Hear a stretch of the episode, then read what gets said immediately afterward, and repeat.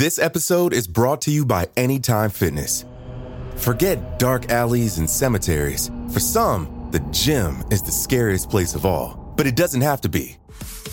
With a personalized plan and expert coaching, Anytime Fitness can help make the gym less frightening. Get more for your gym membership than machines. Get personalized support anytime, anywhere. Visit AnytimeFitness.com to try it for free today. Terms, conditions, and restrictions apply. See website for details. Today is Sunday, April 5th, 2020. On this day in 1991, two month old Katie Phillips was poisoned by her nurse, Beverley Allitt. It was only two days after Allitt caused the death of Katie's twin sister.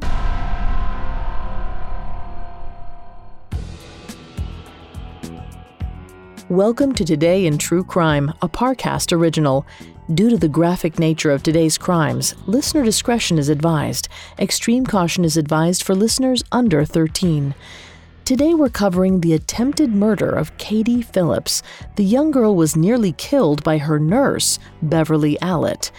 22 year old Allitt had already killed three other children and would attack more before she was caught.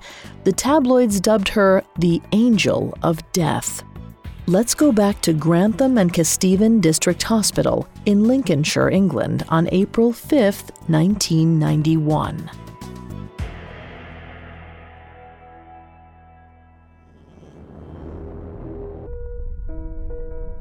Peter and Sue Phillips found themselves back in the children's ward. Just five days prior, they'd brought in their infant daughter, Becky, after she was dealing with bowel issues. Two days later, little Becky passed away from what was believed to be cot death. It was recommended that the couple return to the hospital so Becky's twin sister Katie could be observed for a few days, just as a precautionary measure. It was 6 in the morning on April 5th when the couple entered those familiar doors yet again.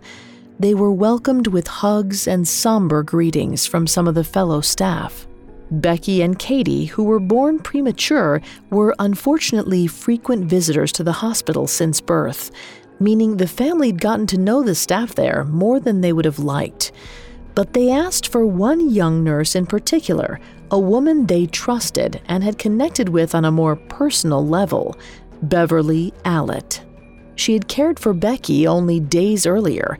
The other nurses assured the couple that Allitt's shift would be starting soon, around 1 p.m., and they would assign her to Katie's case as soon as she arrived. Allitt was charming, warm, and noticeably younger than the other nurses. When their earlier doctors walked the couple through dry medical discussion, Allitt sensed they needed more than cold jargon. They needed empathy. Someone to tell them it was all going to be okay, that their daughter would be safe. Allitt was engaging and kept the parents' spirits up, even in the darkest of hours. The nurse repeatedly reassured the Phillips their daughter was going to be just fine. Katie was not showing any signs of poor health, and this visit was only precautionary. But under Allitt's care, that was all going to change. Everything was fine until 3:15 that afternoon. Nurse Allitt convinced the Phillips parents to take a beat and eat something. They needed a distraction. She would look after Katie. And with the coast clear, Allitt moved in on the child. The two shared a private moment. Allitt looked around. No one was watching. The infant's tender eyes found the determined killer. It was now or never. Allitt put her hand over Katie's face and nostrils. The infant's face swelled as she gasped through Allitt's fingertip crevices. Allitt squeezed the child's ribs so hard that five cracked. Katie's vital signs declined, setting off an alarm. Allitt rushed into the hall, calling out an alarming two words cardiac arrest. It was time for the next phase of Allitt's plan. It was time for her to play the role of hero. The other nurses rushed into the room and found little Katie swaddled in Allitt's arms. The child was suffering from apneic episodes, periods of little to no breathing. Her face was mottled a disturbing shade of blue. Doctors resuscitated the baby not once, but twice, before deciding that it would be best to relocate her to another hospital. But by then, the child was suffering from partial blindness, paralysis, and irreversible brain damage. Allitt was certain she had taken the life of her fourth victim, but unfortunately for the diabolical nurse, Katie wasn't dead. Coming up, how the gruesome child killings led to the arrest of one of Britain's most infamous female serial killers. This episode is brought to you by Anytime Fitness. Forget dark alleys and cemeteries. For some, the gym is the scariest place of all, but it doesn't have to be. With a personalized plan and expert coaching, Anytime Fitness can help make the gym less frightening. Get more for your gym membership than machines. Get personalized support anytime, anywhere. Visit AnytimeFitness.com to try it for free today. Terms, conditions, and restrictions apply. See website for details. Now, back to the story. On April 5th, 1991, two month old Katie Phillips was attacked by her nurse, Beverley Allitt. Just days prior, Katie's twin sister, Becky, died of what was believed to be sudden infant death syndrome, or SIDS. It was a tragedy, a freak occurrence. But when her twin Katie stopped breathing too, suspicions were raised. Katie survived her apnea spells, but from there, it only got weirder. Hospital staff noticed that Beverley Allitt, who was only a nurse in training, took a special interest in certain parents of deceased patients, like the Phillips. In the Phillipses case, the affection was reciprocated.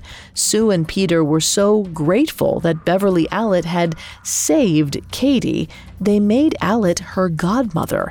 They invited her to dinners at their home and even let her take Katie on one on one excursions but those working at Grantham and Kesteven District Hospital also noted a spike in respiratory and cardiac deaths in the first few months of 1991, a spike that started shortly after state enrolled nurse Beverley Allitt began her training period at the hospital.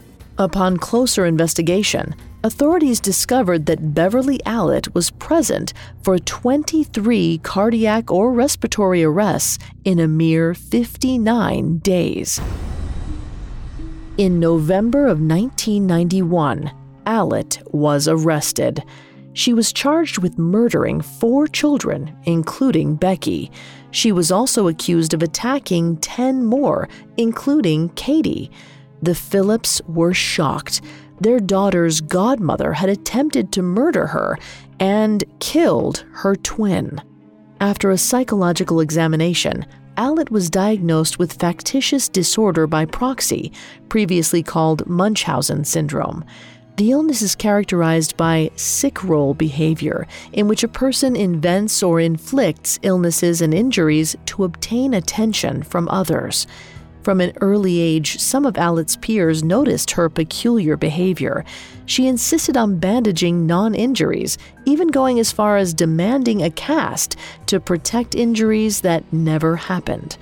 Nurses who trained alongside Allitt at Grantham believed she was mentally unfit.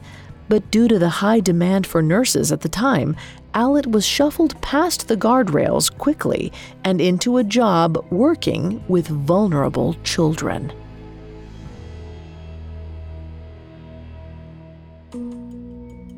On May 23, 1993, Beverley Allitt stood before the Nottingham Crown Court. She was convicted of murder and handed 13 life sentences.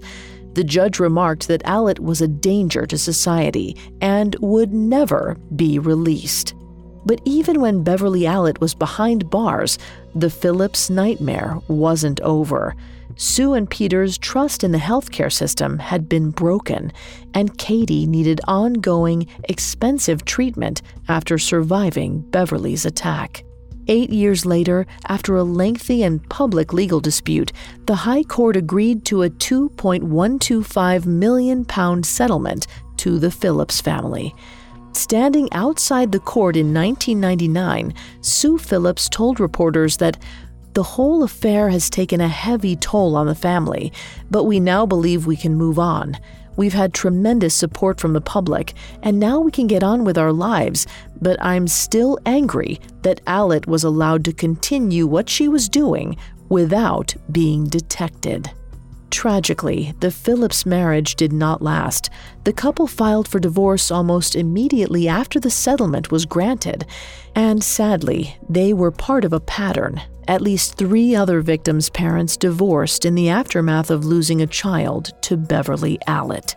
As the victims' families rebuild, Beverley Allitt remains behind bars to this day at Rampton Secure Hospital in Nottinghamshire.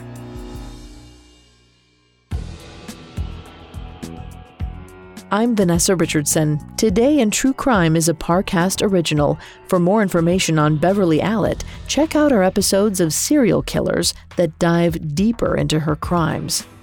Today in True Crime is a Parcast original. You can find more episodes of Today in True Crime and all other Parcast originals for free on Spotify.